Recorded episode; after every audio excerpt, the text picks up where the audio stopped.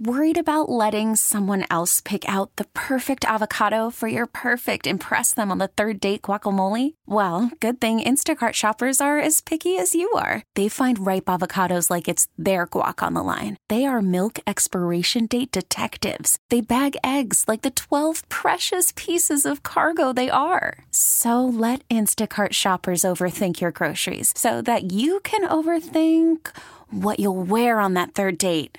Download the Instacart app to get free delivery on your first three orders while supplies last. Minimum $10 per order, additional term supply. Just talk to people around the league about what kind of guy you're bringing in here and what you're dealing with and what other teammates have said about him.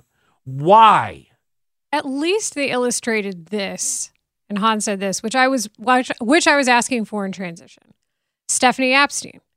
Rick Hahn said placing a player on administrative leave, that's what Trevor Bauer was on and why he wasn't with the Dodgers while under investigation, is up to the commissioner and the union, not up to the team. The White Sox have some agency in this. I It- would think so. It depends on how much money they want. There's no grievance if you pay him. There's no grievance if you pay him. Yeah, interesting tweet here. This reminds me of when the Bears talked to Ray McDonald's parents. That's You'll good- have to tell me call. about that. Yeah, that's that's that's good recall. That's that's when they tried to figure out. They tried to talk themselves into bringing Ray McDonald in before eventually they were shamed into not bringing a, a, dangerous guy in. But this is just so unnecessary. Maturity issues. How old is Clevinger? Oh, over 30. I- I'd like to know when you talk about maturity issues. 32. 32. Thank you. He's 32 years old. Uh, if you have a kid at high A who does something stupid, that could be attributed to maturity issues. Eloy Jimenez running into the outfield wall a time or 200 too many. I Maybe that's maturity issue. I worked in the minors long enough to be a part of a lot of maturity issues. I have experienced them firsthand and I have contributed to them. This is character issue. This isn't maturity issue. Correct. This is who he is. This wasn't a youthful, one single youthful indiscretion. And when you say something's a calculated risk, it was calculated enough for you to race out and set the market on him. Yep. Like you ran to him in your calculated risk. You weren't backed into it. This wasn't something that two nights before camp opened. This was November. So you calculated your risk. You're like, yep, 12 million. Let's go get him right now before anybody else can get him. That, that, that's, that, that's not the definition of what a, what a calculated risk is. It's badly calculated then. It, it's just also the body of work and the record. Yeah, it's the phrase you are what your record says you are. And whether or not you like it, there have been some bad things happen recently to this organization. And I am including Tony La Russa's second DUI in this that only Jerry knew about and didn't seem to care. And we are including Omar Vizquel. And James, uh, uh, Multiple allegations against Omar Dave Vizquel. Wilder. How about all the Dave Wilder stuff? Don't forget that. What he was doing with, with money on the side and skimming off the scouting budgets, the bonus budgets, and, and, and paying Buscones under the table and all that, and taking some of that money.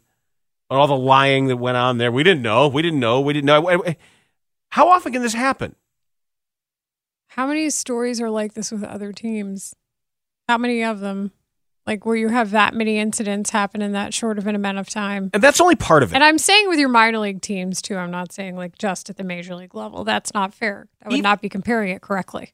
But even if today, even if you we, we grant that okay, you should have done a better background check, you didn't do a, a good enough background check, and you kind of half admitted to that, and it's completely out of your hands to do anything because ML, you have to wait until th- there had to have been there had to have been a way to prevent him from being in your uniform today.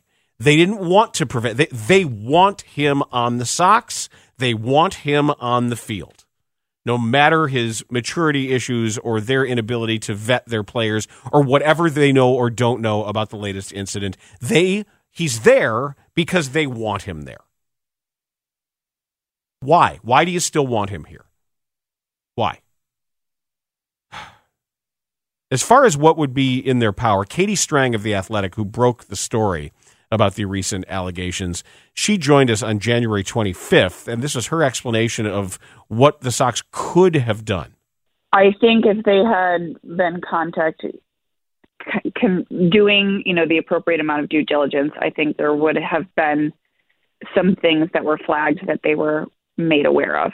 Um, and, and, that's not to say that that would have precluded them from signing him. Um, they might have done, you know, more digging into the situation and felt like that was something that they, you know, were were willing to take on. Um, but you know, I, I I think, you know, when when I'm reporting these situations, I don't just, you know, I it's not like I'm calling the GM or the you know manager to find out how a player is. I, I'm generally you know, reaching out to people um, who are in a position to observe, who you know might not have a vested interest in in that player, um, you know, as you know a, a teammate or as an agent. Um, but what do the interns say? You know, what what do what do the people working for the team team ops like the field ops say? Like what what do people around that person that have nothing to gain or to lose really um, by sharing an unvarnished opinion? What do those people say about the situation. You know, and I mean, I, I would imagine most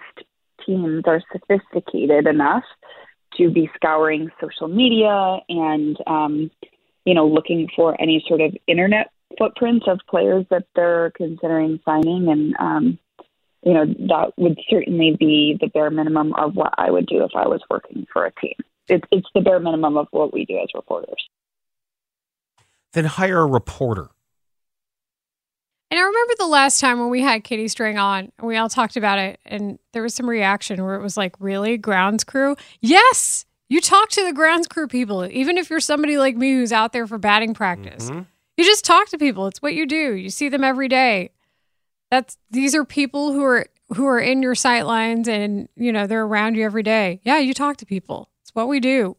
So that's not that outrageous to think that that would be a possibility as well. A lot of people see things you just don't necessarily know, and you don't use people necessarily. Treat them with respect, and sometimes, you know, you might learn some stuff. We get it. Attention spans just aren't what they used to be heads in social media and eyes on Netflix. But what do people do with their ears? Well, for one, they're listening to audio. Americans spend 4.4 hours with audio every day. Oh, and you want the proof? Well, you just sat through this ad that's now approaching 30 seconds. What could you say to a potential customer in 30 seconds? Let Audacy put together a media plan tailor made for your unique marketing needs. Advertise with Audacy. Visit ads.audacy.com.